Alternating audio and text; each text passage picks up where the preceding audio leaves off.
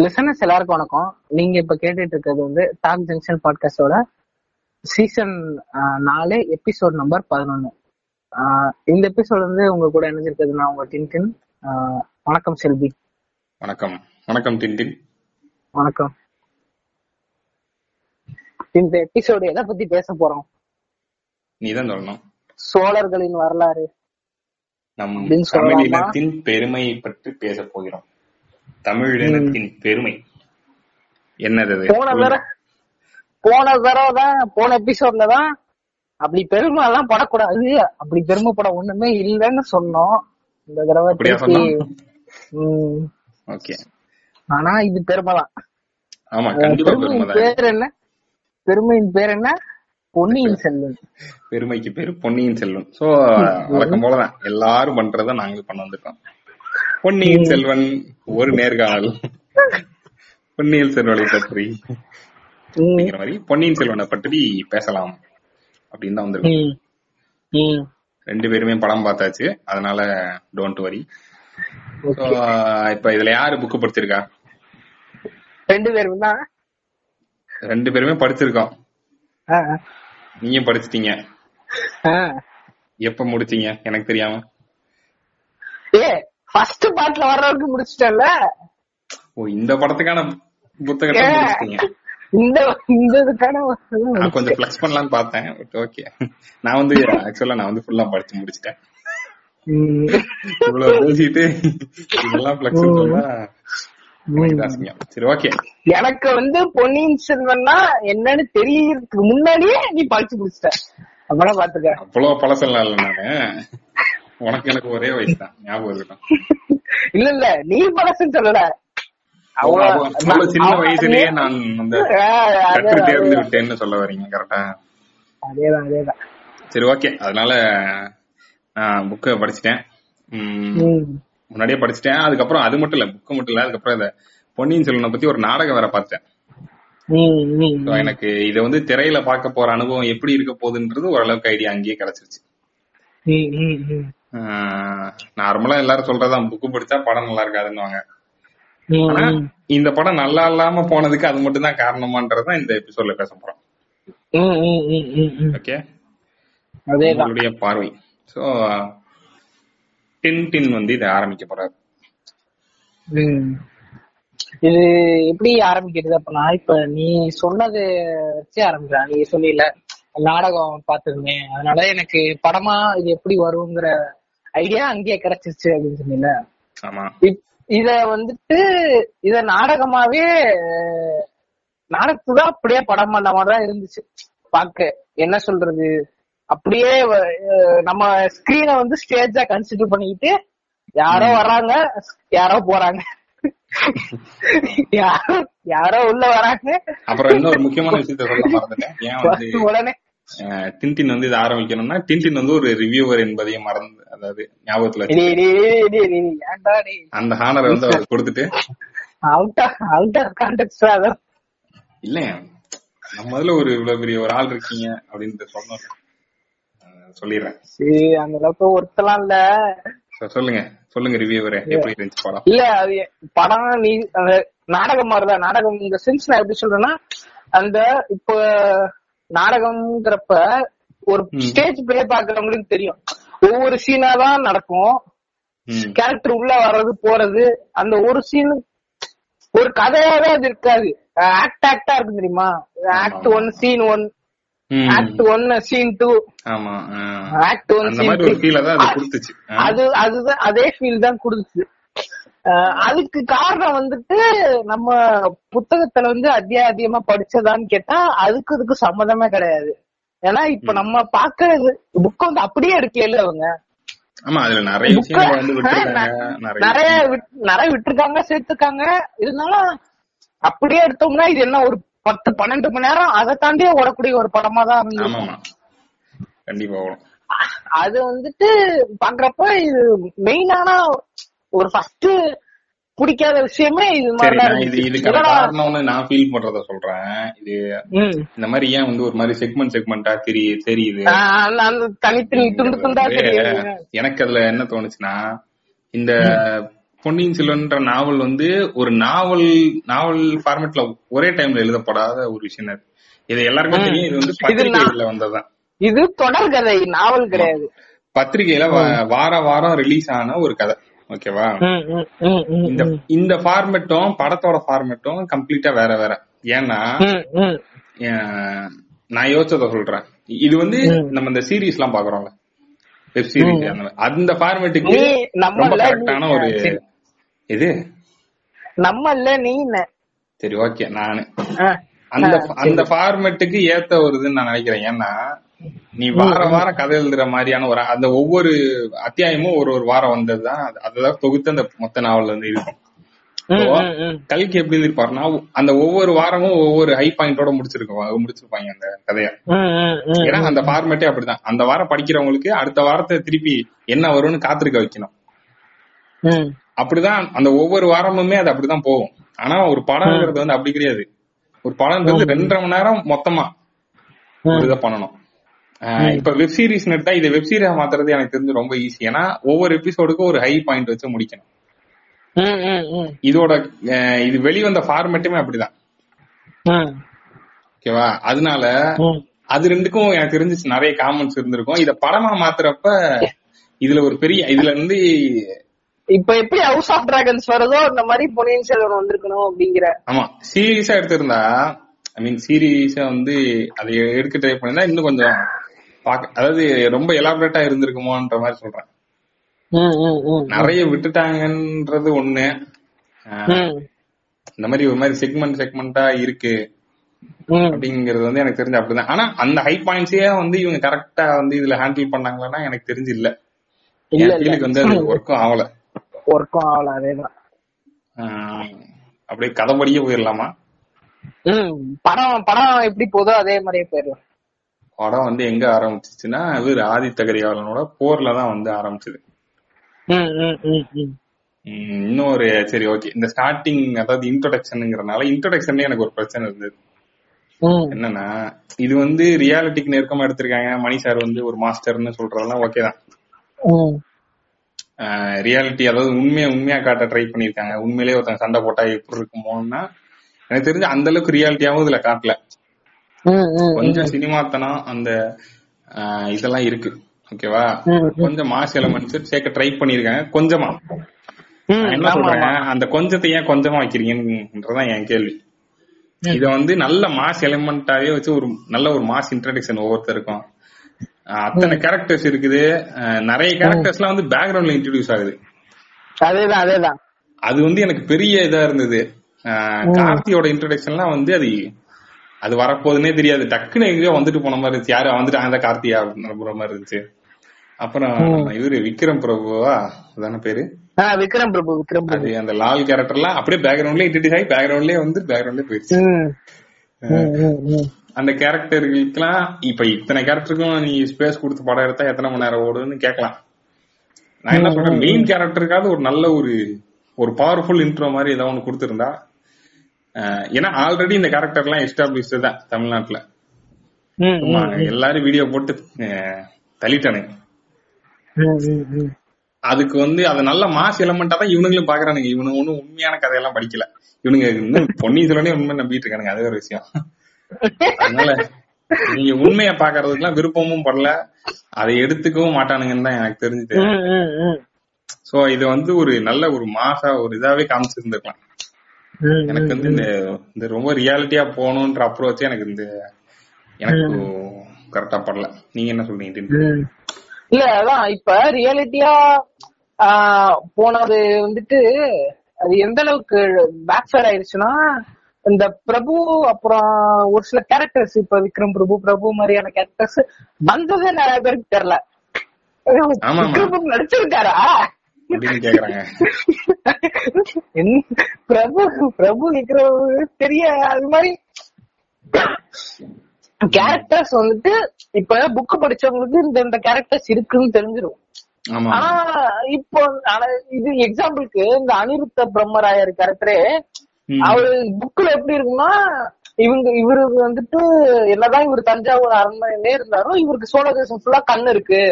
எங்க எது. நடந்தாலும் தெரிஞ்சிருங்கிற எங்க எது நடந்தாலும் அவருக்கு வந்து எல்லாமே தெரிஞ்சிரும். ஆனா இங்க வந்துட்டு ஒரு ரெண்டு சீனுக்கு பேக்ரவுண்ட் நின்று இருப்பாரு அவ்வளவுதான். ஆமா அவரால் காட்டவே இல்ல எனக்கு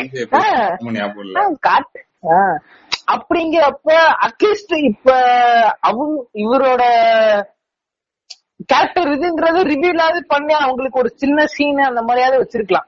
நிறைய பேருக்கு கேரக்டரே தெரியாம போயிரும்ல. நிறைய பேர் என்ன நினைச்சிட்டு இருப்பாங்க? நந்தினி ஆதித்ய கரிகாலன் வந்தியத்தேவன் குந்தவை பொன்னியின் செல்வன். அவ்வளவுதான். இவங்க அஞ்சு பேர் தான் கேரக்டர் மெயின் கேரக்டர் இதுல இன்னொரு எல்லாம் என்ன பிரச்சனைனா இந்த கேரக்டர்லாம் இந்த சின்ன சின்ன கேரக்டர்லாம் சேர்ந்ததுதான் இந்த கதையே. அதான் இதெல்லாம் இந்த படத்துல வைக்க முடியாது. அந்த அளவுக்கு டைம் இல்லைன்னு சொன்னா அது அதெல்லாம் சேர்ந்ததுதான் இந்த கதையே. அப்புறம் இதெல்லாம். எடுத்துட்டு நீங்க அந்த கதையை எடுத்து என்ன பிரயோஜனம்ன்ற. அதேதான் அதேதான். இப்ப மகாபாரதமே எடுக்கிறாங்க. பஞ்ச பாண்டவர்கள் நூறு பேர் இருக்காங்கன்றக்கா நூறு பேரை வெட்டிட்டு வெறும் துரியோதனை மட்டும். பஞ்சபாண்ட் பஞ்சபாண்டவர்கள் நூறு பேர் இல்லடா பஞ்சபாண்டவர் அஞ்சு சரி. பேர்டா அவங்களுக்கு சொல்லுவாங்க கௌரவர்கள் வந்து நூறு பேர் இருக்காங்க. நூறு பேர்லாம் கட்ட முடியாதுன்னு சொல்லிட்டு அந்த நூறையும் கட் பண்ணிட்டு வெறும் துரியோதனை மட்டும் தான் உங்களுக்கு புல்லன்னு காமிச்சா எப்படி இருக்கும்? அது கூட எனக்கு தெரிஞ்சு ஒரு பாதிப்பு இருக்காதுன்னு நினைக்கிறேன். ஆனா இதுல பாதிப்பு இருக்கு. ஏன்னா இந்த கேரக்டர்ஸ் எல்லாம் வந்து அந்த கதையில வந்து பாதிப்பை ஏற்படுத்தக்கூடிய. கேரக்டர்ஸ் ம், ம், கதையில வந்து இவங்களுக்கு பங்கு இருக்கு இந்த கதையில. ம். அந்த மாதிரி கேரக்டர்ஸையே வந்து பேக்ரவுண்ட்ல இன்ட்ரடியூஸ் பண்றது வந்து அனிருத் அனிருத்த பிரம்மராயர் மாதிரியே கந்தமாறனுக்கும் ஒரு சின்ன வெயிட்டேஜ் இருக்கும். இங்க கந்தமாறன்லாம் வந்ததும் தெரியல போனதும் தெரியல. சரி? மாதிரி கூட நான் வந்து அந்தந்த முதுகுல குத்துற சீனியா கூட தூக்கிட்டாங்க. அது ஆஹ் ஆமா முதுகுல குத்துற அதுல. கூட எனக்கு பெருசா எதுவும் தோணல. ஏன்னா அதுல அந்த முதுகுல குத்துற சீன் அதுக்கப்புறம் பெருசா கந்தமாறன் வந்து வந்திருக்க மாதிரி தெரியாது.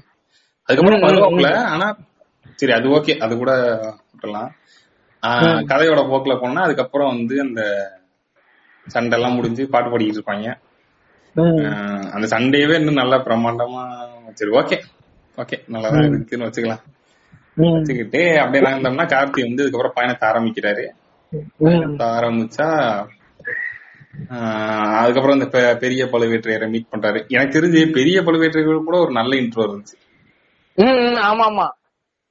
கார்த்திகி வந்து இல்ல. ரொம்ப சுமாரான சட்டென்று வந்தார் வந்தா.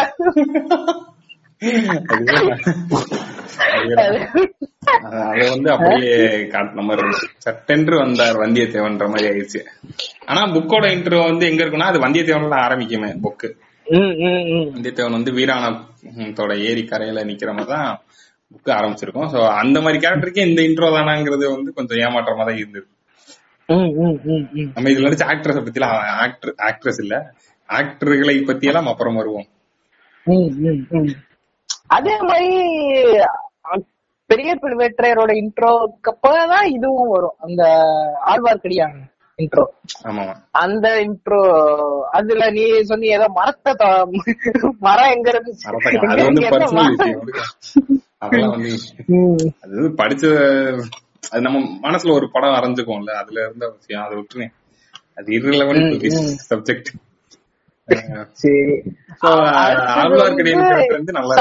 மாளிகை. படம் ஃபுல்லா எனக்கு தெரிஞ்ச அதுக்கு நல்ல வீட்டேஜ் கொடுத்திருந்தாங்க. இன்ட்ரெஸ்டிங்கா இருந்துச்சு அது.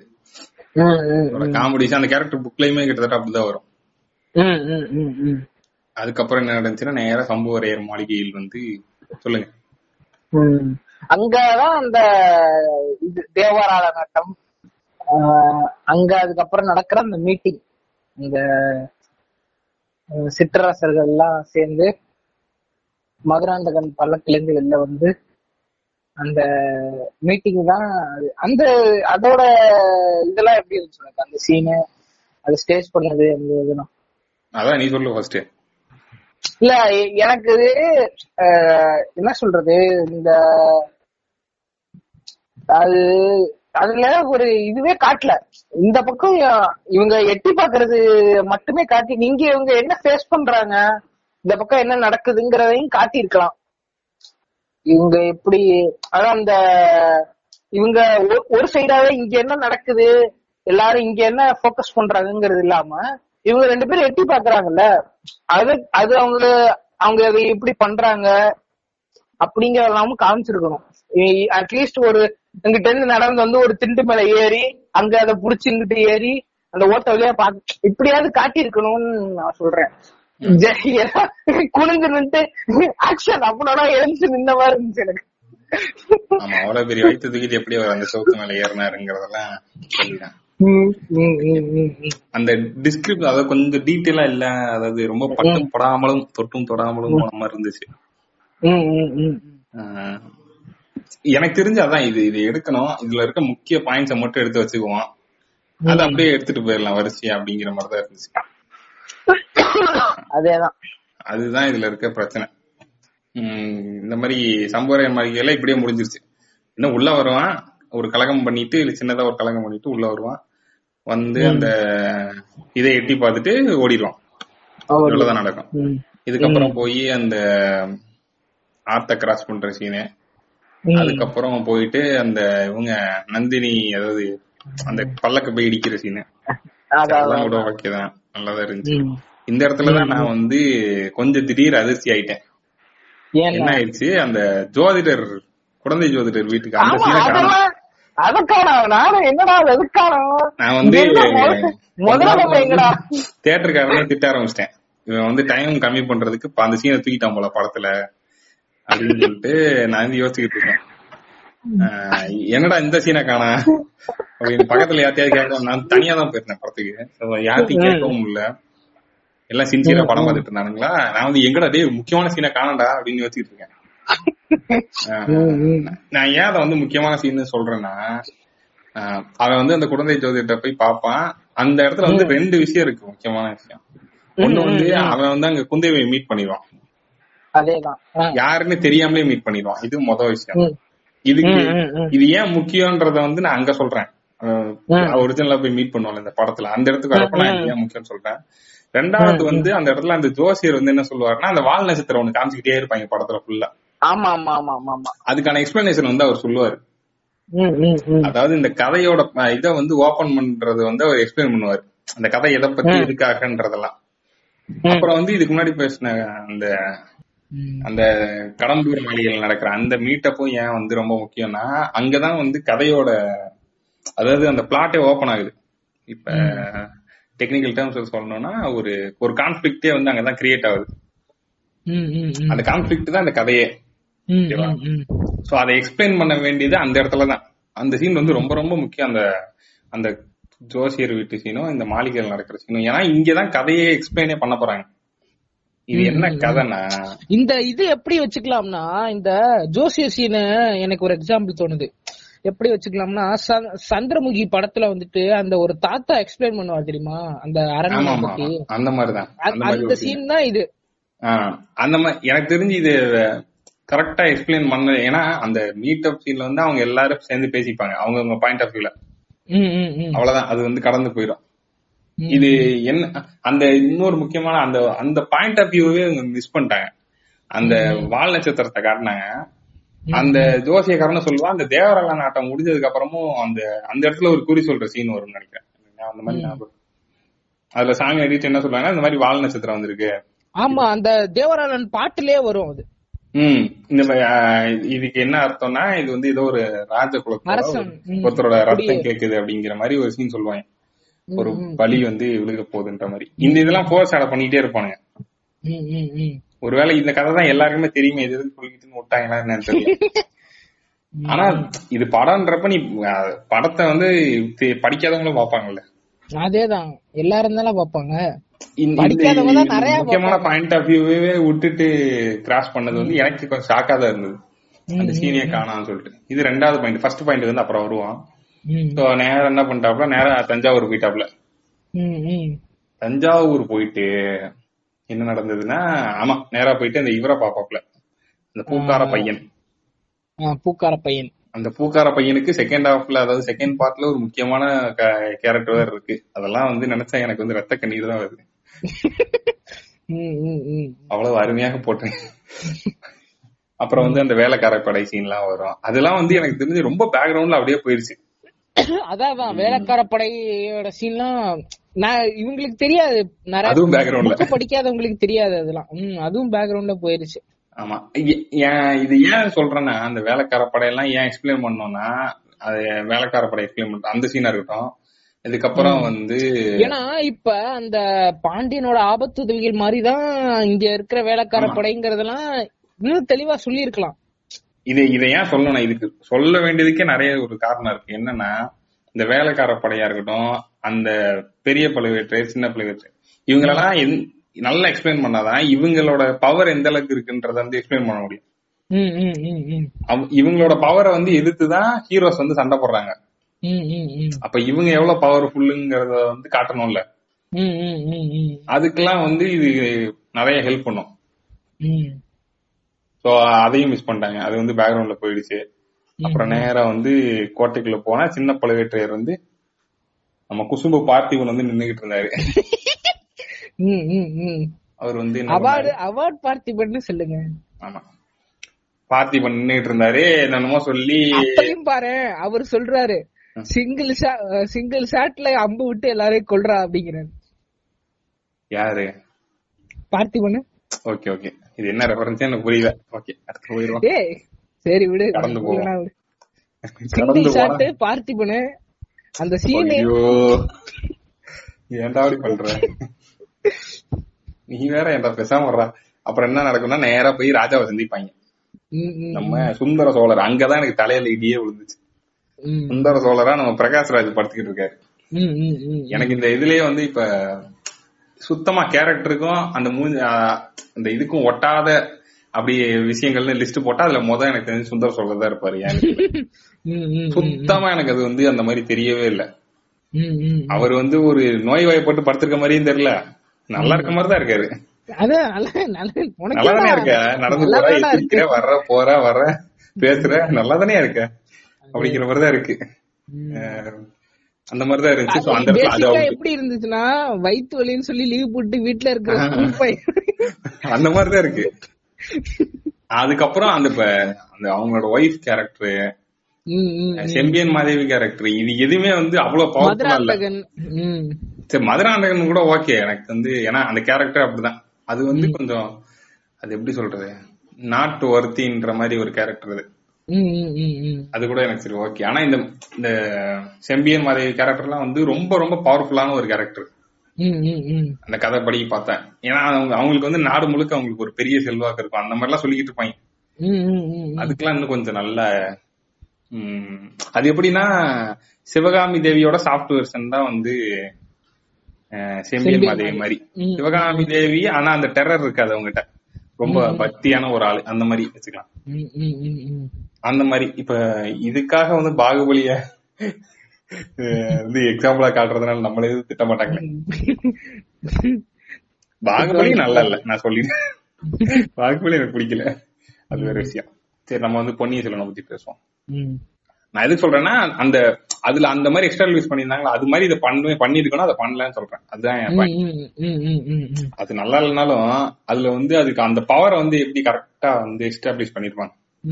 அது நம்ம புரியும் இப்ப சிவகாமி தேவின்னு அது ரெஃபரன்ஸா சொல்ற அளவுக்கு அதோட பவர் வந்து இருக்குல்ல அந்த மாதிரி இதுல வந்து எஸ்டாப்ளிஷே பண்ணல. அது மாதிரி பண்ணிருக்க வேண்டிய இன்னொரு கேரக்டர் வந்து குந்தவை கேரக்டர் சரி அது வந்து அது இன்ட்ரோடியூஸ் ஆகிற பார்ப்போம் ம், ம், ம். அப்புறம் நடக்கும்? ராஜாவை பாப்பாரு அப்புறம் அந்த இதை தப்பிச்சு விடுவான் மறுபடியும் போய் நந்தினியை பாக்குற சீன்லாம் நல்லா தான் இருந்துச்சு. ம், ம், ம். அப்புறம் வந்து தப்பிச்சு போறத அந்த கந்தமாறன புத்திர சீனை விட்டாங்க. அது அது கூட ஓகே எனக்கு வந்து பெருசா தெரியல. ம், ம். இதுல இப்ப தஞ்சாவூர் நிலவரையெல்லாம் எனக்கு ஏதோ காம் அது ஏதோ நிலவரை மாதிரியே தெரியல. அந்த ரகசிய வழி வழியா அனுப்புவான்ல. ஆமா ஆமா அதெல்லாம் எனக்கு உடன்பாடே இல்ல. ஏதோ செட்டாவே இல்ல எனக்கு. ரகசிய வழி வந்து எனக்கு கொஞ்சம் ஓகே மாதிரி தான். ஏன்னா அது வந்து ஒரு இருட்டா இருக்குன்ற மாதிரி ஒரு டிஸ்கிரிப்ஷன் தான் இருக்கும். இது ஓகே உள்ள வந்து அது வந்து ஏதோ இது என்ன? இது தங்கம் எல்லாம் இருக்கு அப்படிங்கிற மாதிரி அங்கதான் ரவிதாசன் இன்ட்ரோ ம். ஆமா ஆமா ரவிதாசன் இன்ட்ரோ வருது. ஆஹ் எனக்கு தெரிஞ்சு இதுல நல்லா நடிச்ச ஒரு கேரக்டர் லிஸ்ட் போட்டா அதுல ஃபர்ஸ்ட் நந்தினி தான் இருப்பாங்க. ம், ம், ம். நந்தினி வந்து அந்த கேரக்டர் சூப்பரா பண்ணிருந்தாங்க. ஐஸ்வர்யா ராய். அந்த கேரக்டரோட டிஸ்கிரிப்ஷனுக்கு அவங்க ஏத்த மாதிரி இருந்தாங்க. எனக்கு தெரிஞ்சு மத்த எல்லாரையும் விட இவங்க ரொம்ப கன்வின்சிங்கா சூப்பரா நடிச்சிருந்தாங்கன்ற மாதிரி எனக்கு தோணுச்சு. ஏன்னா அந்த கேரக்டருக்குள்ள வந்து ஒரு பெரிய வெஞ்சன்ஸ் இருக்கும். ஒரு சூழ்ச்சி எல்லாமே இருக்கும். அதை வந்து செம்மையா பண்ணியிருந்தாங்க. அது ஒண்ணு தோணுச்சு. சோ தஞ்சாவூர் சீன் முடிஞ்சிருச்சு. அப்படியே நேரா இப்ப வந்து கேரக்டர் எங்க போகுது கார்த்தி? பழையாறை போகுது. பழையாறை போய் அங்க வந்து ஒரு அருமையான பாடல் ஒண்ணு வந்தது. அந்த பாடலை முடித்து விட்டு நேரா போய் குந்தவை வந்து சந்திக்க போறார். குந்தவை வந்து சந்திக்க போயிட்டு ஆஹ் இந்த இந்த இடத்துலதான் நான் வந்து அந்த குழந்தை ஜோதிடர் சீனை ஏன் வந்து வச்சிருக்கணும்னு சொல்றேன்னா அந்த இடத்துல வந்து அவன் இன்ட்ரோடியூஸ் ஆயிடுவான். குந்தவைக்கு ரெண்டு பேருமே பாத்துப்பாங்க ஆனா ரெண்டு பேருக்கு யாருன்னு தெரியாது?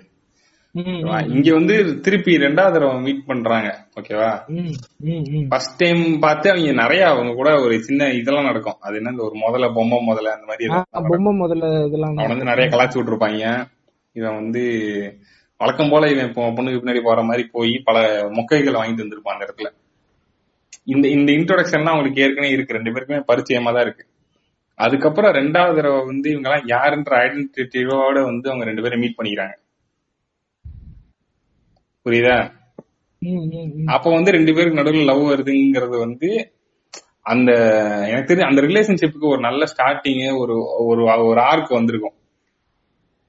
இது வந்து சும்மா திருதுப்புன்னு நேரா கொண்டு போய் அங்க பார்த்தோன்னே லவ் அவன் யார பார்த்தாலும் தான் வளர்த்துக்கிட்டு இருக்கான்.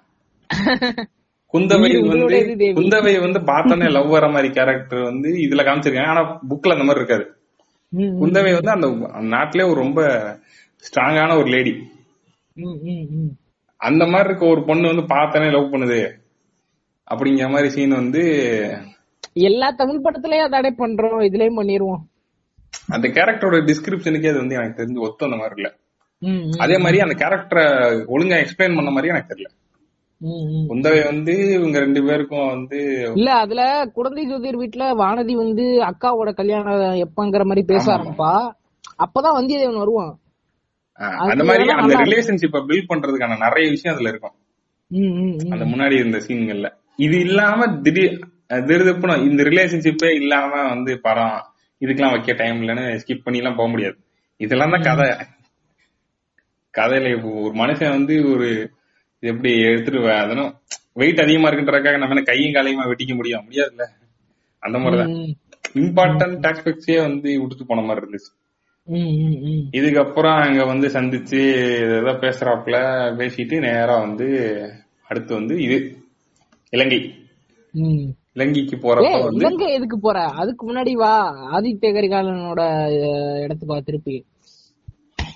என்ன சீனு அந்த இந்த சீன்ரா அவங்க வந்துட்டு அங்க ஃபர்ஸ்ட் ஒரு போர் நடந்துச்சுல அதோட கண்டினியூஷன் அந்த போர் முடிஞ்சு எல்லாரும் செலிப்ரேட் பண்ணிட்டு இருப்பாங்கல்ல? இந்த இடத்துலதான் வந்து உன்னை கவனிக்கணும். படம் இது வரைக்குமே லீனியரா தான் வந்துட்டு இருந்திருக்கும்.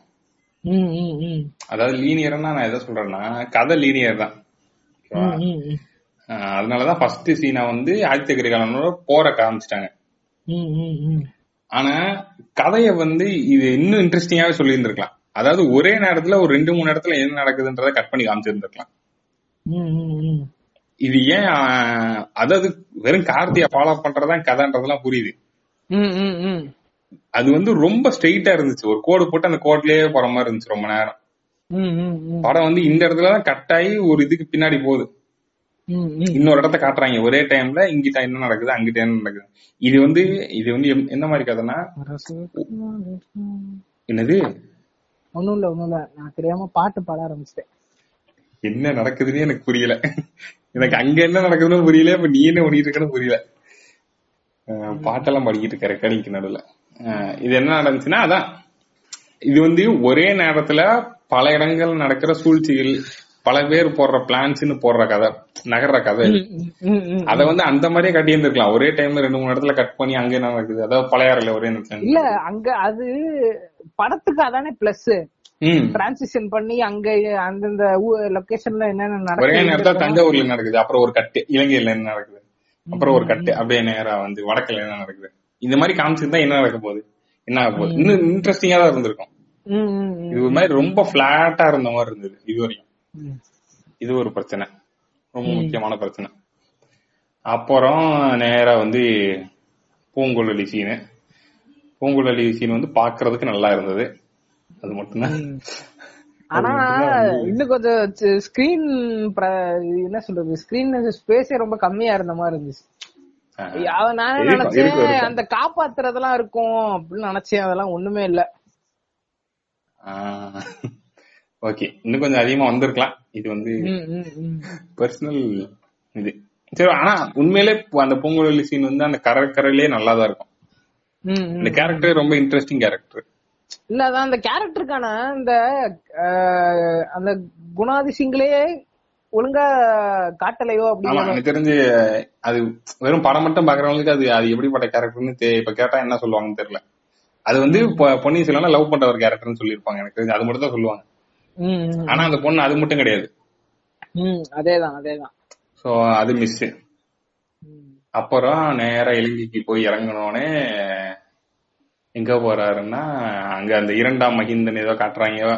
அப்புறம் பொன்னியின் செல்வர்னு சொல்லி இவரு தேமரு வந்து நிக்கிறாப்ல அதெல்லாம் கொடுமையிலும் கொடுமைகள். இங்க வந்து பொன்னியின் செல்வனோட இன்ட்ரோவே மொக்கையா தான் இருந்துச்சு அப்படியே கேமரா கீழ இருந்து மேல போய் டக்குனு கப்பல்ல பொன்னியின் செல்வன் நிக்கிறாரு. என்னது இது இன்ட்ரோ ஒரு மா ஹீரோ. அதாவது இன்னைக்கு ராஜராஜ சோழன்னா அந்த எல்லாரும் சோழன் அப்படின்னா உள்ள டிஎன்ஏல எல்லாமே ஒரு ஒரு இது வந்து அப்படி முறுக்கி நிக்குதுன்றானுங்க. அந்த அளவுக்கு பில்டப் போட்டுக்கிட்டு இருக்கானுங்க. அந்த ராஜராஜ சோழனுக்கு இன்ட்ரோ பார்த்தா இப்படி இருக்கு.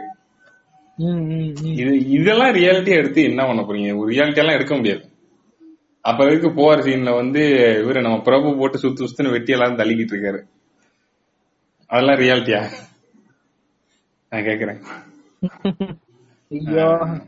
அங்கெல்லாம் அங்கதான் கொஞ்சம் ஏதோ தெரிஞ்சாரு. பிரபு இருக்காருப்பா அப்படிங்கறதெல்லாம். ஆமா நேர்ல இறக்கி விட்டாங்க. அப்புறம் வந்து சைடுல கப்பலை பார்க் பண்ணிட்டு சைடுல இருந்து ஓடியாடுறாங்க. இது என்ன கணக்குன்னு எனக்கு புரியல சுத்தமா. ஜியாகிரபியே சரியில்லைங்கிற மாதிரி. ஆமா அந்த மாதிரிதான் இருந்தது. இதுல இவ்வளவு பிரச்சனை இருக்கு.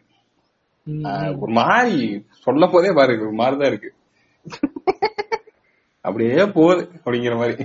போகுது அது அது பாட்டு போகுது.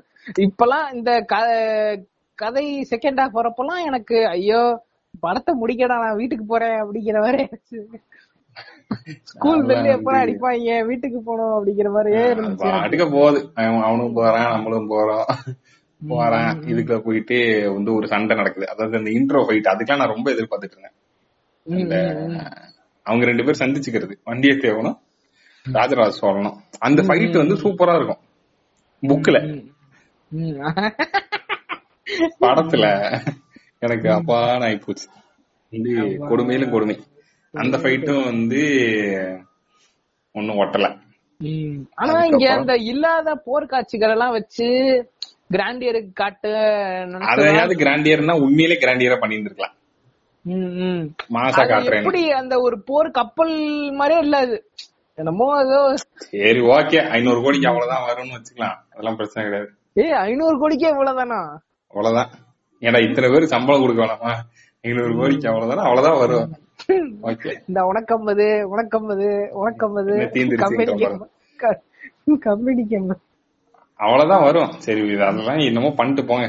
இது வந்து அது எனக்கு தெரிஞ்சு அதெல்லாம் தவிர்த்துட்டு இந்த கதையோட இம்பார்ட்டன்ஸ் மட்டுமே வச்சிருந்திருக்கலாம். அதுல நிறைய இன்ட்ரெஸ்டிங்கான விஷயம்லாம் இருக்கு. அதெல்லாம் மிஸ் பண்ணிட்டாங்க. அது என்னன்னு சொல்றேன். ஸோ சோழனை மீட் பண்ணாங்க. அதுக்கப்புறம் என்ன நடந்துச்சு? சொல்றா டே அந்த மீட் பண்ணதுக்கு அப்புறம் தான் அந்த இது என்ன சொல்றது இங்க இருந்து அந்த சுந்தர சோழர் பெரிய பழுவேட்டரையர்கிட்ட இருந்து அந்த அவங்க அனுப்பின அந்த கப்பல்ல இருந்து வருவாங்களே சிறைப்படுத்திட்டு போறதுக்காக வர்றது அது அது வந்துட்டு ஏதோ கொஞ்சம் அந்த நந்தினி எல்லாம் கொஞ்சம் இருந்து ஏதோ இது பண்ணவும் ஓகேங்கிற மாதிரி இருந்துச்சு. அவங்க வர்றதெல்லாம். ஆனா அவங்க இங்க வந்த பிறகு அதுக்கடி இங்க நடக்கிறது. இந்த பக்கம் என்ன நடக்குது இந்த ஆபத்துதவிகள் வந்துட்டு பொன்னியின் செல்வரை கொல்ல ட்ரை பண்றது. அந்த சீன்லாம் ஏதோ இந்த யானை யானை இந்த யானை மேல உட்கார்ந்து இந்த ஊமை ராணி இவங்களெல்லாம் அடிக்கும்போது அந்த பெரிய பெரிய பெரிய இதுல எல்லாம் போனேன்னு எக்ஸிபிஷன் பொருட்காட்சி எல்லாம் போனீங்கன்னா சுத்தி பஞ்சு இருக்கும் நடுவுல ஒரு மாடு இருக்கும் அதுல நம்ம கயிறை பிடிச்சிட்டு உட்கார்ந்து இருப்போம் தெரியுமா மாடு ஆடிக்கிட்டே இருக்கும். நீ என்னடா கலாச்சிக்கிட்டு இருக்க? ரியாலிட்டியா எடுத்திருக்காரா. எனக்கு அப்படிதான் இருந்துச்சு. உம் சரி அப்படிங்கிற இருந்துச்சு அதெல்லாம் பாக்குறப்ப. இதுக்கு மேல என்னால முடியல. கதையை டக்குன்னு எல்லாமே அப்படித்தான். அந்த ஏதோ அந்த ஏதோ கொஞ்சம் கொஞ்சம் அந்த நீ சொல்ற மாதிரிதான். முக்கியமான பாயிண்ட்ஸ் இந்த ஒரு பத்து பன்னெண்டு பாயிண்ட் எடுத்துக்கிட்டாங்க. இங்க இருந்து இங்க போறது இங்க இருந்து இங்க போறது. அது இந்த பூங்கொழலி சேத்தன் அமுதன் அந்த இது. அதுக்கப்புறம் இந்த செகண்ட் ஹாஃப் வந்தீங்கன்னா அந்த அருண்மொழி ஒரு யானை காதுகிட்ட பேசுவாரு. இந்த மாதிரி அந்த இன்ஸ் மட்டும் எடுத்துக்கிட்டு நம்மளா ஒரு எக்ஸாம் எழுதுற மாதிரி. அது இதுல இதெல்லாம் இருந்துச்சுன்னா கதை முடியாது. அதுக்கப்புறம் உங்களுக்கே தெரியும் என்ன நடந்துச்சு. அதுக்கப்புறம் என்ன நடந்துச்சுன்னு தெரியும் உங்களுக்கு. இப்போ இதுல என்ன மிஸ் பண்ணிட்டாங்கன்றத நான் காண்டாயிட்டேன் படத்துல. சரி முடிஞ்சு போனா போதும்.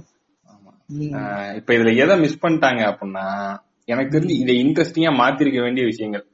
இந்த கதை வந்து கொஞ்சம் இன்ட்ரெஸ்டிங்கான கதை. அதாவது அதாவது இவங்க சொல்ற அளவுக்கு எனக்கும் அந்த கதை மேல வந்து ஒரு பெரிய இது கிடையாது. அதாவது தமிழ் உலகின் மாபெரும் பொக்கிஷம் பொன்னியின் செல்வன்ற லெவலுக்கு எல்லாம் எனக்கு கிடையாது. நல்ல எப்படின்னு வாரன் பீஸோட கம்பேர் பண்ணி சொல்லிட்டு இருந்தான். ஆடியோ லென்ஸ்ல தான். யாரு? கார்த்தி? எல்லாரும் வந்து ஃபேமஸான இதுனா ஹிஸ்டாரிக்கல் ஃபிக்ஷன்னா வாரன் பீஸ் சொல்லுவாங்க. நான் வந்து வாரன் லவ் அதாவது பொன்னியின் செல்வன்னா பெஸ்ட் ஹிஸ்டாரிக்கல் ஃபிக்ஷன் ரெண்டுக்கும் ஒரு ஒற்றுமை இருக்கு. என்னன்னா ரெண்டுமே கிட்டத்தட்ட ஒரே அளவு பக்கங்களை கொண்ட ஒரு கரெக்ட் சொல்லலாம். நான் வாரன் பீஸ் படிச்சது இல்ல. இனிமே தான் படிக்கணும். இல்ல நானும் படிச்சது இல்ல ஓகே. அதனால அது தெரியாது. ஆனா இது அந்த அளவுக்கு இல்லன்னு மட்டும் தெரியும். கண்டிப்பா தெரியும். ஒரு நல்ல கதை. அந்த நல்ல கதையா வந்திருக்க வேண்டிய நல்லதையே விட்டுட்டு இவனுங்க படம் எடுத்து ம். அதுல என்ன நல்லதெல்லாம் வந்து எனக்கு குறையா பட்ட விஷயம் என்னன்னா புக்கு படிச்சதுனால புக்ல எப்படி இருக்கும்னா புக்ல ஃபுல் அண்ட் ஃபுல்லா கான்வர்சேஷன்ஸ் நிறைய இருக்கும். என்ன சொல்றது? நிறைய உரைநடை உரைநடைன்னு சொல்ல இந்த கலந் கலந்துரையாடல்ங்கிற மாதிரியே அந்த இதெல்லாமே போயிட்டு இருக்கும் டைலாக்ஸாவே போறப்போ படத்துல வந்து அந்த அளவுக்கு பெருசா டைலாகே இல்லையோ. எனக்கு இது பண்ணது வந்து யாரு? ஜெயமோகன் அவர் தானே? ஜெயமோகன் மாவு மாவு. அந்த- காமெடி வந்து இங்க வேண்டாம். இது வந்து ரொம்ப பழசாயிடுச்சு. இல்ல எனக்கு இல்ல. பட் வேணாம். அது வந்து ஒரு குறையாவே பட்டுச்சு. பெருசா டைலாகே இல்லையோ. அதான் இதுல எனக்கு இது தோணுது சொல்றேன். எதை எதை வந்து விட்டுட்டாங்க. அதாவது முக்கியமா காட்டியிருக்க வேண்டிய விஷயம் ஆனா விட்டேன் இது வந்து நான் வந்து சீன்லாம் சொல்லல. இதுக்கு மேல சீன்லாம் ஆட் பண்ணுங்க அப்படின்ற மாதிரி. சில பெர்ஸ்பெக்டிவ்ஸே வந்து மிஸ் பண்ணிட்டாங்கன்ற மாதிரி தான் இருக்கு. அது ரொம்ப முக்கியமான விஷயங்கள். எனக்கு தோணுது இல்ல ஒருவேளை இது புக்கு படிக்காதவங்களுக்கு இது ஃபீல் ஆயிருந்துச்சுன்னா ஓகே பட் எனக்கு அது வந்து கரெக்டா பண்ண மாதிரி தெரியல. என்னன்னா. ஒரு விஷயம் வந்து அந்த பழுவேற்றையரோட ஆதிக்கம். அது எவ்வளவு ஸ்ட்ராங்ன்றத இது காட்டினாங்களா இல்லையானே எனக்கு ஒழுங்காவே எனக்கு அது புரிஞ்சுக்கவே முடியல. ஏன்னா சீன் வந்து டக்கு டக்குன்னு நடந்துகிட்டு இருக்கு. கதை வந்து காப்பிய ஃபாலோ பண்ணியே போயிட்டு இருக்கு. இதுக்கிடையில வந்து பழுவேற்றையர்கள் வந்து எவ்வளவு ஸ்ட்ராங்ன்றது வந்து ரொம்ப ரொம்ப முக்கியம் இந்த கதைக்கு. ஏன்னா அவங்கதான் வந்து தஞ்சையோட கோட்டையில என்ன நடக்கும்ன்றத தீர்மானிக்கிறவங்களா இருக்காங்க. ம், ம், ம். ரெண்டு அவரோட மூணு பசங்களுமே வெளியே தான் இருக்காங்க. அந்த ராஜாவே வந்து அவங்க சிறப்பிடிச்சு வச்சிருக்காங்க லிட்ரலி அப்புறம் இந்த சோழ தேசத்தையே விர்ச்சுவலா ரன் பண்ணிட்டு இருக்காங்க. இவ்வளவு பெரிய பவர் ஹவுஸ் அவங்க. அவங்க நினைச்சா என்ன வேணா பண்ண முடியும். அவங்களுக்கு வந்து அவ்வளவு பெரிய மதிப்பு மரியாதையுமே இருக்கு. அவங்க வந்து யாரும் பெருசா வில்லனாலாம் பார்க்கல. ஆஹ் எல்லாமே இருக்கு. அதாவது அந்த மாதிரி இந்த இத இந்த ஆஸ்பெக்ட்ஸ் எல்லாம் எக்ஸ்பிளைன் ஒழுங்கா எக்ஸ்பிளைன் பண்ணலையோன்னு ஒரு டவுட் இருக்கு எனக்கு. படம் பார்த்தவங்களுக்கு அது சொல்றேன். இவனுக்கு கதை கேட்டு என்ன காமெடி பண்ணான்னு தெரியல. ஓகே. இது ஒண்ணா இன்னொன்னு ஒண்ணு வந்து அந்த ஹீரோ அதாவது ப்ரொட்டாகனிஸ்ட் கேரக்டர்ஸோட பவரையுமே கரெக்டா எஸ்டாப்ளிஷ் பண்ணாங்கன்னு எனக்கு தெரியல. ஒரு சீன் வந்து இது அந்த பண்ணாங்கல்ல? இது அதான் கடற்படை. அதான் சொல்றேன். இரு ஒரு சீன் வந்து என்னன்னா அந்த இவரு பெரிய பழுவேற்றையர் வந்து அந்த கைது பண்றதுக்காக இது அனுப்பிச்சு வச்சிருவாரு. அந்த கப்பல் வந்து போய் அங்க தர இறங்கினோடனே அங்க இருக்க வீரர்கள்லாம் வந்து சோர்ல அந்த கடற்கரையில இறங்கி சண்டை போட்டுப்பாங்க எது பொன்னியின் செல்வரை நம்ம கைது பண்ண போறோமா அப்படின்னு அந்த இடத்துலதான் பொன்னியின் செல்வன்னா மக்களுக்கு அவ்வளவு இதுன்றதே அந்த அந்த ஒரு சீன்ல டக்குன்னு எஸ்டாப்ளிஷ் பண்ணிருப்பானுங்க அவ்வளவுதான்.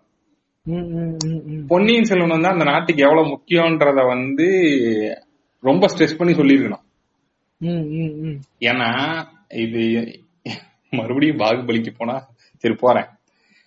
எந்த அளவுக்குன்னா பாகுபலியில வந்து நம்ம பாகுபலி இருப்பாரு ஒரிஜினல் பாகுபலி அவருக்கு வந்து மக்கள் ரெட்டியா செல்வி ரெட்டியா ஏய் ஜிப்சிடா நானு ஆ, செல்வி ரெட்டியா. அவ்வளவுதான். அதுல பாகுபலின்ற கேரக்டருக்கு வந்து மக்கள் மத்தியில எவ்வளவு செல்வாக்கு இருக்கும்னு ஒரு ஒரு சூப்பர் எஸ்டாப்ளிஷ் பண்ணிருப்பாங்க. சூப்பரா காட்டியிருப்பாங்க. என்னன்னா அந்த பாகுபலிக்காக மக்கள் என்ன வேணா செய்வாங்க. ஓகேவா? அந்த அளவுக்கு வந்து இருக்கும். அந்த அந்த இன்டர்வல் சீனே வந்து அதுக்கு ஒரு பெரிய எடுத்துக்காட்டு. அந்த பதவி ஏற்கிற சீன்ல வந்து இவன் இவனோட அந்த பதவி ஏற்புக்கு வந்து மக்கள் அத வந்து அந்த லெவல்ல அதுக்கு கொஞ்சம் சற்றும் குறையாதவர் தான் நம்ம அருள்மொழிவர்மன். அவரோட செல்வாக்கும் அந்த நாட்டுல அப்படிப்பட்ட ஒரு செல்வாக்கு. அதாவது அவரை கைது பண்ண போறாங்க இது காற்று நின்று விட்டதே அப்படிம்பாங்க ஆமா. அவரை கைது பண்ண போறாங்கன்னா நாட்டுக்குள்ள வந்து சண்டை வெடிக்கும்ங்கிற அதான் மக்களுக்கு நடுவுல சண்டை வெடிக்கும்ன்ற லெவலுக்கு ஒரு பெரிய ஆள். இந்த அந்த அளவுக்கு பவர் இருக்குன்றத பெருசா காட்டவே இல்ல. தேமரவி மூஞ்சிய பார்த்தாலும் அப்படி தெரிய மாட்டேங்குது. அதுக்கு என்னதான் சொல்றது? தேமரவி மூஞ்சி வந்து ஒரு சா- ஒரு சாந்தமானவர் ஒரு அன்பானவர். எப்படின்னா சரி ஓகே. அவருக்கு இவ்வளவு பவர் இருக்கு அவரு அவருக்கு என்ன கேப்பபிள்ங்கிறத காட்டணும்ல. ம், ம். அதை காட்டவே இல்ல. அந்த ஹீரோயிசமா வந்து காட்டவே இல்ல. இது ஒண்ணா அதுக்கப்புறம் எனக்கு மிஷன் பட்டது குந்தவையோட கேரக்டரை வந்து ஒழுங்கா இன்னும் காட்டல அப்படின்னு தோணுச்சு. என்னன்னா குந்தவை வந்து காட்டினாங்க. ஒரு சீன்லாம் வச்சிருப்பாங்க. அந்த அவங்க வந்து ரொம்ப அறிவானவங்கன்ற மாதிரி. நேரா போய் அந்த பழுவேற்றையர் மீட்டிங்ல உள்ள போயிருவாங்க. உள்ள போய் பேசிட்டு இருப்பாங்க. அப்புறம் வந்து அங்க இவங்கிட்ட அவங்க அண்ணன் கிட்ட பேசுறப்போ இந்த மாதிரி நீ தான் நந்தினியை போட்டு கொடுத்தேன்னா ஆமா நான் தான் போட்டு கொடுத்தேன். அந்த ஒரு சீன் வந்து கொஞ்சம் நல்லா இதா எக்ஸ்பிளைன் பண்ணிருப்பாங்க எனக்கு வந்து சோழ தேசம் தான் முக்கியம். எனக்கு யாருமே முக்கியம் இல்லைன்னு அதை வந்து ரொம்ப ஸ்ட்ரெஸ் பண்ணி சொல்லியிருக்கோம் ம், ம், ம். ஏன்னா குந்தவைக்கும் நாட்டுக்குள்ள அப்படி ஒரு பெரிய இது இருக்கு. ஒரு செல்வாக்கு இருக்கு. அவங்கள வந்து அவ்வளவு பிடிக்கும். இதெல்லாம் எக்ஸ்பிளைன் பண்ணாதான் இவங்களெல்லாம் விட்டுட்டு நம்ம பழுவேற்றையர் பழு மாம்ஸ் வந்து வேற ஒருத்தரை உட்கார வைக்க பாக்குறாருன்றது வந்து அந்த இன்டென்சிட்டி புரியும். அதாவது மக்களை பத்தி கணக்கே எடுக்கல இல்ல யார் அந்த சேர்ல இப்ப யாராவது உட்காரணும்? அவங்களுக்குள்ளே மாமே மச்ச சண்டை போடுற மாதிரி போட்டுக்கிட்டு இருக்கானுங்க. அது ஒரு நாடு. வானதியையும் மயக்கம் போட வைக்கவே இல்ல. மயக்கம் போட வைக்கலையா? ஆமாமா மயக்கம் போடுறது அதெல்லாம் சின்ன சின்ன நுவான்ஸ் நல்லா இருந்திருக்கும். அந்த கேரக்டருக்கான டெப்தே கொடுக்காம எல்லாத்தையும் ஒரு பேரு வா உள்ளவா வெளிய போ. இப்ப நீ உள்ளவா நீ வெளிய போ. நீ கேமராவை முதல்ல திருப்பு இந்த பக்கத்து அப்படின்னு இப்படி படம் எடுத்த மாதிரி இருக்குது. அஹ் ரொம்ப பிளாட்டா இருந்துச்சு. இந்த கதையே முதல்ல ஒரு பெரிய புடுங்கி கதை இல்லைங்கிறது ஒண்ணு பாயிண்ட் நம்பர் ஒன் இந்த புடுங்கி கதையவே ஒழுங்கா எடுக்கலைங்கிறது பாயிண்ட் நம்பர் டூ. இதுதான் இந்த ஹோல் பாட்காஸ்டோட சாராம்சம். நீங்க சொல்லுங்க டின்டின் இல்ல அதேதான். இது அந்த அளவுக்கு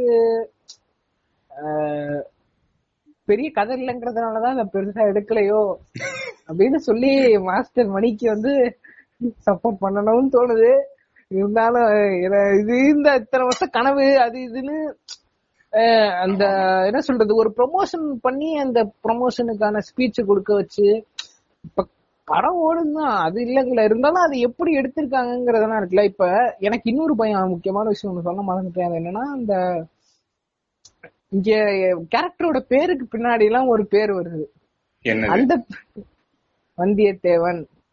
சுந்தர சோழ தேவன் மதுராந்தக இதெல்லாம் நீங்க சீரியஸா எடுத்துக்கிட்டு ஏதாவது பண்ணிருவாங்களோ அப்படிங்கறது பாக்குறப்பே பயமா அந்த- அந்த இருக்கு கவலையே உங்களுக்கு வேணாம். ஒரு நேத்து தான் ஒரு வீடியோ ஒண்ணு பார்த்தேன். நீங்களும் ம். ஒரு மேடையில் ஒரு இரண்டு பேர்.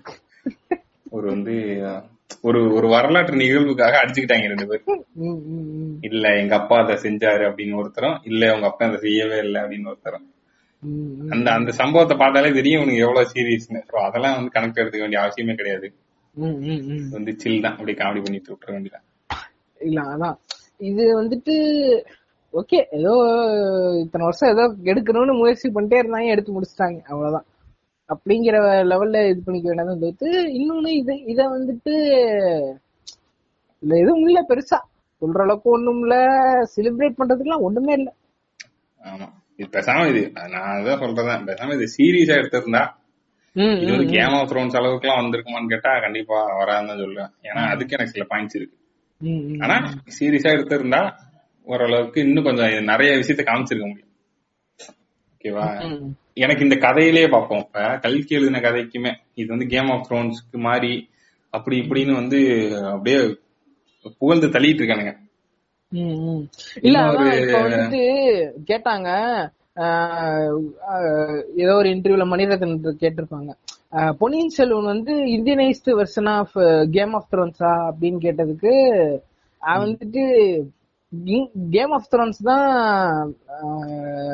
modern version of European version of Ponniyin Selvan டாரக்கா சரி ஓகே இது இது- ஏன் சொல்றேன்னா இதை நானுமே சொல்லிட்டு இருந்தேன் ஒரு காலகட்டத்துல. அதை படிச்சு முடிச்சுட்டு கொஞ்சம் அது அது நான் வந்து எப்படின்னா ஒரு இது இதுதான் நான் ஃபர்ஸ்ட் படிச்சேன். இது வந்து இதுவும் ஒரு கேம் ஆஃப் த்ரோன்ஸ்ங்கிறத எப்படி புரிஞ்சுக்கணும்னா வெறும் தலைப்பளவுல புரிஞ்சுக்கணும். அதாவது அது ஓகே கேம் ஆஃப் த்ரோன் இந்த த்ரோனுக்கான கேம் தான்ங்கிறது அது- ஓகே அது ரெண்டும் ஒண்ணுதான். அது ஒத்துக்கலாம். ஏன் கேம் ஆஃப் த்ரோன்ஸ் இதையும் நான் வந்து அந்த அளவுக்கு இல்லைன்னு சொல்றேன்னா கேம் ஆஃப் த்ரோன்ஸுக்கும் இதுலயும் வந்து நிறைய அந்த உள்ள நடக்கிற சூழ்ச்சிகள் ஒரு ட்விஸ்ட் அந்த அதுக்கான எல்லா ஸ்கோப்புமே இருக்கு எல்லாமே இருக்கு அதெல்லாம் ஓகே தான். ஆனா கேரக்டர்களை பொறுத்த வரைக்கும் எனக்கு தெரிஞ்ச பொன்னியின் செல்வன் எல்லாமே ஒரு மாதிரி பெருசா வந்து அதுக்கான ஒரு கேரக்டர் வந்து எக்ஸ்ப்ளோரே பண்ணிருக்க மாட்டாங்க அதாவது இப்ப அருள்மொழிவர்மன்னா அவர் நல்லவர் அவ்வளவுதான். ஒரு நல்லவர் வீரமானவர். அதை தாண்டி அவருக்கு வந்து ஒரு புள்ளி கூட நகர்த்த முடியாது. நகர்த்திருக்கவும் மாட்டாங்க. ஆனா கேம் ஆஃப் த்ரோன்ஸ்ல ஒரு கேரக்டர் கூட அப்படி இருக்காது. எல்லா கேரக்டர்ஸ்க்கும் அதோட பாசிட்டிவ்ஸ் இருக்கும் நெகட்டிவ்ஸ் இருக்கும். ஒரு ஒரு உண்மையிலேயே ஒரு மனுஷன் இருந்தா அவனுக்கு எத்தனை பக்கம் இருக்குமோ அந்த மாதிரி அத்தனை பக்கம் இருக்குமோ? இருக்கும். ஆமா அந்த மாதிரியே இன்னும் எவ்வளவு பர்சனாலிட்டிஸ் வச்சிருக்க எடு. ஆமா ஒரு கேரக்டர் வந்து நல்லதும் பண்ணும் கேவலமான விஷயங்களையும் பண்ணும் முட்டாள்தனமா நடந்துக்கும். Hero character. அது ஹீரோன் அதுல ஹீரோன் கிடையாது நிறைய கேரக்டர்ஸ் இருக்கு ரொம்ப முக்கியமான கேரக்டர்ஸ் அதான் சொல்றேன். ரொம்ப முட்டாள்தனமா நடந்துக்கக்கூடிய கேரக்டர்ஸ் இப்ப அருள்மொழிவர்மன் வந்து முட்டாள்தனமா ஏதாவது ஒரு ஒரு விஷயம் பண்ணாருந்த கதையில் இருக்குமானா இருக்காது. அவருக்கு அவர் வந்து நல்லவர். இதை தாண்டி ஒரு வார்த்தை கூட அதுல இருக்காது. அதை தாண்டி இன்னொரு ஒரு எக்ஸ்ப்ளோரேஷன் இதுல இருக்காது. ரொம்ப வந்து அதாவது நம்ம ராஜா ரொம்ப நல்லவங்கன்ற ஒரு பாயிண்ட் ஆஃப் வியூலே கதை எழுதியிருப்பானுங்க. பழுவேற்றையர் வந்து இது பண்ணுவாரு. அவர் வந்து ஒரு சிற்றரசரு. நம்ம சோழ ராஜாஸ் எல்லாருமே வந்து சூப்பர் தான். அதுலயும் வந்து கடைசியில அந்த அந்த அப்ப சோழ ராஜாக்கள்ல வரவர் தானே அப்ப அந்த மதுராந்தக சோழர். அப்ப அவர் வந்து வில்லன் தானே அப்படின்னு சொன்னா அதுக்கு ஒரு ட்விஸ்ட் வச்சிருப்பாங்க கடைசியில. அவர் எங்கால் இல்லையே. உண்மையான ஆள் வந்து இன்னும் ரொம்ப நல்லவர் அப்படின்ற மாதிரி. சோ வந்து நாங்க எல்லாருமே நல்லவங்க தான்ற மாதிரி தான் இருக்கும். அந்த அந்த. சோ இதுல பெருசா டைமென்ஷனே கிடையாது. இதையும் கேம் ஆஃப் த்ரோன்ஸ் எல்லாம் வந்து கம்பேர்லாம் பண்ண முடியாது. ஆமா. சோ அதுதான் என் பாயிண்ட் இல்ல இதுக்கு ரெண்டுக்கும் இருக்க டிஃபரன்ஸ். அதுக்கப்புறமா பொன்னியின் செல்வன்ல வேற என்ன பேசணும்? அந்த அதாவது நடிகர்களை பறிக்க வந்தோம்னா இது வந்து ஓப்பனா சொல்லிடலாம். அதாவது புக்கு படிச்சனால கண்டிப்பா எந்த மூஞ்சிய பார்த்தாலும் அது கண்டிப்பா ஒட்டாது. இது. வந்து எனக்கு தெரிஞ்சு இது வந்து புக்கு படிக்காம பார்த்தவங்க தான் சொல்லணும். இதுக்கும் அந்த கேரக்டருக்கும் ஒட்டுச்சான்னு. எனக்கு வந்து இதுல எந்த கேரக்டருமே ஒட்டல. ஏன்னா நான் புக்கு படிச்சேன். புக்கு படிச்ச எவனுக்கும் இது ஒட்டவே ஒட்டாதுன்றது எனக்கு தெரியும். ஏன்னா ஏன்னா புக்கு படிச்சவன் இருக்கிறதுலே ரொம்ப மோசம்னா அந்த சேத்தன முதன் அஹ் சேந்தன முதன் இவரு சுந்தர சோழர் சுந்தர மாதேவி, யாருமே ஒட்டல. சுந்தர சோழர் பொண்டாட்டி. யாருமே ஒட்டல. அதெல்லாம் சுத்தம். இது யாரு இவங்க அப்படின்ற மாதிரி தான் இருந்தது சின்ன புள்ளவேற்று செட்டாவே இல்ல. ஆமா சின்ன பழுவேற்றையர் அஹ் அந்த மாதிரி. அது ஏன் ஒருவேளை உங்களுக்கு நீங்க இந்த புக் படிக்கல ஏன் அப்படி சொல்றாங்கன்னு தோணுச்சுன்னா அது வந்து ஒரு புக்கு படிக்கிறப்ப என்ன ஆகும்னா அந்த கேரக்டர்ஸ் எல்லாம் நம்ம மைண்ட்லயே வந்து நம்ம வரைஞ்சிருவோம். ம். இப்போ வந்தியத்தேவன் சொன்னா என் மைண்ட்ல நான் படிச்சப்ப அந்த ஒரு வந்தியத்தேவன் ஒருத்தன் மைண்ட்ல இருக்கான். அவனை பீட் பண்ற அளவுக்கு நீங்க ஒரு கேஸ்டிங் அதுல வந்து போட முடியுமானா கண்டிப்பா அது முடியாது. முடியாது. யார போட்டாலும் அது கரெக்டா உருப்படியா இருக்காதுன்றது என்னாலே அப்படி ஒருத்தரை கண்டே பிடிக்க முடியாது ஏன்னா என் மைண்ட் எப்படியாவது நான் பார்த்த எல்லா மூஞ்சியும் சேர்த்து வச்சு ஒரு மூஞ்சி வரைஞ்சு நீங்க அப்படி சொல்லாதீங்க ப்ரோ இது மணிரத்னமோட ட்ரீம் ப்ரோ அவரோடது ப்ரோ So அதனாலதான் சொல்றேன் புக் படிச்சவங்களுக்கு அந்த மூஞ்சி செட் ஆகாது. புக் படிக்காதவங்க பாத்திருப்பாங்கல்ல அதாவது வெறும் படமா மட்டும் பார்த்தவங்க வந்து அவங்களுக்கு வந்து இது அந்த ஆக்டர்ஸ் எல்லாம் எப்படின்றத அவங்ககிட்ட தான் கேட்கணும். எங்க நான் படம் பார்த்துட்டு வெளியே வரப்ப. நான் வெளியே நடந்து போயிட்டு இருக்கேன் எனக்கு முன்னாடி வந்து ஒரு ஃபேமிலி நடந்து போயிட்டு இருக்காங்க ஒரு அப்பா அம்மா ரெண்டு பொண்ணுங்க. ரெண்டு பொண்ணுங்களுமே நல்லா காலேஜ். அந்த வயசு தான் இருக்கும். அங்க அந்த அம்மா சொல்றாங்க "எ- என்னடி அவன் பிரகாஷ்ராஜ் அவன் படுத்தே கிடக்கான். ஒண்ணுமே பண்ண மாட்டேங்கிறான். நடிப்பே சரியில்லை. அப்படி. ம். அப்படின்னு எந்திரிச்சு நடக்கிறத பத்தி எனக்கு ஆச்சரியமா தான் இருந்தது. இன்னும் இந்த ஆளு எந்திரிச்சு நடந்துகிட்டு இருக்காப்ல அந்த மாதிரி. சோ அது அந்த மாதிரி போயிடுச்சு. ம். புக் படிக்கிறது பெஸ்டா இல்ல வந்து படம் பாக்குறது பெஸ்டானா எனக்கு தெரிஞ்சு இனிமே இதெல்லாம் படிச்சுலாம் டைம் வேஸ்ட் பண்ணாதீங்க. அதுக்கு இதுக்கான டைம் நீங்க இன்னொரு நாலஞ்சு புக்ல போட்டுடலாம். அதேதான் அவ்வளவு பெரிய மஸ்ட் ரீடு புக் அப்படி வந்து நான் இல்ல எனக்கு வரலாற்று புதினம் தான் படிக்கணும். அப்படின்னா கல்கி வந்து இந்த மாதிரி நிறைய அதாவது இந்த படத்திலேயே சில வார் சீன்ஸ் எல்லாம் இவங்க எல்லாம் தான் சேர்த்திருப்பாங்க. புக்ல வார் சீன் எல்லாம் பெருசா எதுவுமே இருக்காது. கல்கியோட ஸ்டைலே இப்படிதான். அது வந்து நிறைய நிறைய நரேஷனா போகும் நிறைய வந்து டைலாக்ஸா போகும். இப்படிதான் இருக்கும். உங்களுக்கு நல்லா வார் நாவல்ஸ் அந்த மாதிரி படிக்கணும்னா சாண்டில்யன் ஒருத்தர் இருக்காரு. அவரது படிங்க. அது நல்ல கடல் புறா அப்படின்னு நல்ல செம்மையா இருக்கும். அதுல வந்து நிறைய வார் சீக்வன்ஸ் எல்லாம் சூப்பரா எக்ஸ்பிளைன் பண்ணிருப்பாரு அது நல்லா இருக்கும். சோ படிக்கணும்னா அது படிங்க. இது படிச்சு எதுவும் புராதனம் இருக்க மாதிரி எனக்கு தெரியல. சோ இப்படியாக பொன்னியின் செல்வன் வந்து சோகமாக முடிந்தது. எனக்கு முடிச்சிட்டு வர்றப்ப என்னடா இது இவ்வளவு நேரம் ஆயிடுச்சுன்ற மாதிரிதான் இருந்தது. அப்புறம் வந்து படத்துக்கு இடையில உட்காந்து ஆ சினிமாட்டோகிராஃபி சூப்பர் என்ன மியூசிக் இவ்வளவு அழகா இருக்கேன்னு உட்காந்து யோ படத்துக்கு ஓடிக்கிட்டு இருக்கப்பே உட்காந்து யோசிக்கிற அளவுக்கு வந்து படத்தை விட்டு வெளியே வந்துட்டேன் நான். அதாவது என்னால படத்துக்குள்ள போகவே முடியல. நான் வந்து படத்தை வெளியே இருந்து பார்த்த மாதிரி ஒரு ஃபீல் தான் இருந்தது. கிட்டத்தட்ட எனக்கு நாடகம் பார்க்கும்போது என்ன ஃபீல் இருந்ததோ அதே ஃபீல் தான் இருந்தது. ஏன் அதேதான். நான் அதான் சொல்ல வந்தேன். இன்னும் எனக்கு இதுக்கான காரணம் என்னன்னா இந்த நாடகம் பொன்னியின் செல்வன் நாடகம்லாம் போட்டுட்டு இருந்தாருல இந்த நடிகர் குமரவேல். அவரு வந்துட்டு தான் அவரோட ஹெல்ப் ஜெயமோகன் எப்படி டைலாக்ஸ் எல்லாம் எழுதினாரோ அது மாதிரி ஸ்கிரீன் பிளேக்கு ஹெல்ப் பண்ணது வந்து குமரவேல் இந்த பொன்னியின் செல்வன் நாடகம்லாம் போட்டவரு. அதான் அப்படியே இருக்கு. அதான் அப்படியே இருக்கும் அப்படிங்கிற மாதிரி எனக்கும் தோணுச்சு. இத ஸ்கிரீனுக்கு மாத்துறதுங்கிறது வந்து எனக்கு தெரிஞ்சு சாதாரண வேலை எல்லாம் கிடையாது அத ஒழுங்கா பண்ணலங்கிறது நல்லா தெரியுது. அந்த புக் டு ஸ்கிரீன் டிரான்ஸ்லேஷன் வந்து ஒழுங்கா நடக்கல. ஒழுங்கா நடக்கல. அப்படிங்கிறது தான் இதுல இருக்க மிகப்பெரிய வெறும் அந்த ஹிண்ட் பாயிண்ட்ஸ வச்சுட்டு இடையில வந்துட்டு நம்ம ஃபில் பண்ணா போதும். அதுலயும் முக்கியமான பெர்ஸ்பெக்டிவ்ஸ் எல்லாம் மிஸ் பண்ணிட்டு. சும்மா இதான் அப்படிங்கிற மாதிரி ஒன்னு எடுத்து வச்ச மாதிரி தான் இருக்கு. இதுல மெயின் என்னன்னா பூங்கோழி கேரக்டர் முதல்ல இல்லையா இந்த நாடகம்ல இருக்குல்ல இந்த நாடகம் போட்டார்ல அந்த குமரவேலுங்கிறவர் அவரு சொல்லதுக்கு அப்புறம் தான் அவர் என்ன சொல்லியிருக்காரு? நான் நாடகம் போடுறப்ப பூங்குழலி கேரக்டர் வந்து நல்லா இருக்கு ஒர்க் அவுட் ஆகுது நல்லா ரெஸ்பான்ஸ் அப்படிலாம் சொன்னோன்னதான் மணிரத்னம் வந்து சரி அப்பனா இந்த கேரக்டர் உள்ள வைப்போம்னு அப்புறம் தான் அதெல்லாம் உள்ள நினைச்சிருக்காங்க ஃபர்ஸ்ட் அதெல்லாம் இல்லையா? அதுவும் இல்லைன்னா படத்துல அப்புறம் என்னதான் காட்டியிருப்பாங்க? தெரியல தெரியல என்ன வந்து விஷன் பண்ணாங்கன்னு. இப்படியாக ஒரு மாதிரி சோர்ந்து போய் சோர்வாக உணர்கிறேன். ஆர்வமா ஆர்வமா இருந்து இதுக்கா அவ்வளவு ஆர்வப்பட்டவங்கிற மாதிரியான ஒரு எனக்கு ஆர்வம்லாம் இல்ல. எனக்கு முன்னாடியே தெரிஞ்சு போச்சு இது இப்படித்தான் முடிய போகுது. ஆர்வமா இருந்தவனுங்க மூஞ்சி தான் வந்து இப்ப. ஆனா இதையும் பார்த்துட்டே இல்ல சூப்பரா இருக்கு. செம்ம வைப்பிங்கா இருக்குன்னு சொல்றவங்க எல்லாம் இருக்காங்க. அது அவங்களுடைய தனிப்பட்ட விருப்பம். இது வந்து நம்மளுடைய தனிப்பட்ட கருத்துங்கிறத வந்து தெரிவிச்சுக்கிட்டு. வேற ஏதாவது சொல்லணுமாடா? வேற எதுவும் இல்லடா முடிச்சுக்கலாம்டா. வேற ஏதாவது சொல்லணுமா இல்ல இல்ல. வேற எதுவும் சொல்றதுக்குலாம் இல்ல. அந்த கிளைமேக்ஸ் ஃபைட் எல்லாம் ஓகே. ஜாக் ஸ்பேரோ வேற லெவல். அப்படிங்கிற மாதிரி அதெல்லாம் தொட முடிச்சிடலாம். கிளைமேக்ஸ் வந்து ஏதோ ஒரு ட்விஸ்ட் வைக்கிறேன்னு ஒரு ட்விஸ்ட் வச்சு. அவர் செத்துட்டாரா? அவரே செத்துட்டாரா? அப்படிங்கிற மாதிரி. ஐயோ அப்படிங்கிற மாதிரி முடிச்சிருக்கேன். எனக்கு இதெல்லாம் எனக்கு தெரியும்டா. படத்தை முடிங்கடா. எப்படியோ ஒரு வழியாக முடிந்து விட்டது. இந்த கதை இந்த பாட்காஸ்டும் ஒரு முடிவுக்கு வந்தது. மீண்டும் இரண்டாம் பாகம் வரும் பொழுது இதன் இரண்டாம் பாகம். இதன் இரண்டாம் பாகத்தை நீங்கள் எதிர்பார்க்கலாம். எதிர்பாராததை எதிர்பார் ம். இந்த இப்ப இத சொல்லும் போது ஞாபகம் வருது. இப்ப இப்ப இந்த பிக் பாஸ் ஆரம்பிச்சிருக்குல்ல. நான் வந்து எப்பயுமே நான் பிக் பாஸ்ல எந்த பிக் பாஸ் நான் முழுசா பார்த்ததே கிடையாது. நான் வந்து எப்படின்னா ஃபர்ஸ்ட் ஒரு பத்து நாள் பார்ப்பேன் அப்புறம் போர் அடிச்சிடும் அவ்வளவுதான். அதுக்கப்புறம் அப்படியே கட் பண்ணிட்டு போயிருவேன் இப்படி என்ன பண்ணேன் சும்மா ப்ரோமோ பாக்குறது அப்புறம் எபிசோடு வர்றப்ப அத செல் நோண்டிக்கிட்டே அதை பாக்குறது இப்படிதான் பாத்துட்டு இருந்தேன் ஒரு ரெண்டு மூணு நாள்.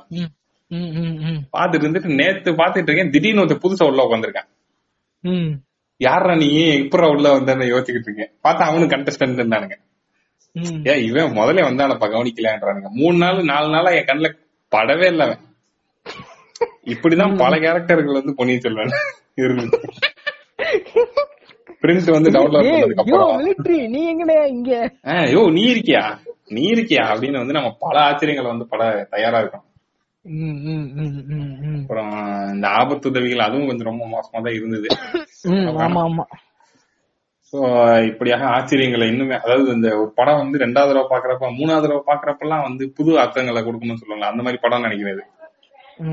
ஃபர்ஸ்ட் வந்து மெயின்ல இருக்கவங்களை கவனிங்க. செகண்ட் தடவை பாக்குறப்ப பேக்ரவுண்ட் ஆக்டர்ஸ் ஆனா நிறைய பேர் அப்படி இன்ஸ்டாகிராம்ல எழுதுறவங்க எல்லாமும் நான் பார்த்தப்ப முதல் தடவை படம் உங்களுக்கு அன்சாட்டிஸ்ஃபைடா இருக்கிற மாதிரி தோணுச்சுன்னா செகண்ட் டைம் பாருங்க. படம் பிடிக்க வாய்ப்பு இருக்கு அப்படின்னு போட்டிருந்தாங்க. பெரிய நோலன் எழுதுன இல்ல இல்ல இதுக்காக இன்னொரு நூத்தி இருபது ரூபாய்லாம் என்னால கொடுக்க முடியாது. இல்ல அது இந்த படம் இருக்குல்ல. நம்ம ஃபர்ஸ்ட் ஃபர்ஸ்ட் எபிசோடுக்கு எடுத்த படம் அந்த படம் தான். ஏய் நோலனோட பிரஸ்டீஜ் இது. ரெண்டாவது தடவை பார்த்தா புதுசா அப்படி படமே புதுசா தெரியும்னா. அப்படிலாம் இல்ல.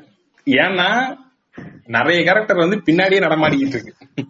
பின்னாடி நடமாடுறத பார்க்க நான் இன்னொரு தடவை வரணும். முடியல இந்த மலைய மலையும் அனிருத்த பிரபராயரையும் பார்த்திவேந்திரனையும் பாக்கணும்னா நான் இன்னும் நூத்தி இருபது ரூபாய் கொடுக்கணுமா? அந்த அனிருத்த பிரம்மராயர்லாம் வேணாம். இதனால் முடியவில்லை. குந்தவி வந்து சுந்தரசுரனை பார்க்க வரப்ப வாருங்க வணக்கம் தேவியோ வாருங்க தேவியோ ஏதோ சொல்லுவாரு. அவ்வளவுதான். ஒரே ஒரு டைலாக் அந்த அதாவது அந்த ஆழ்வார்க்கடியானுங்கிறவரே வந்து அனிருத்த பிரம்மராயரோட ஆள் தாங்கிறதே நிறைய பேருக்கு தெரியுமான்னு தெரியல. அதான் அதுவே தெரியுமா? அதெல்லாம் வந்து சும்மா போற போக்குல ஒரே ஒரு சின்ன டைலாக் வரும். கார்த்திக் சொல்லுவா நீ அவனோட ஆளா? அப்படிங்குவான்.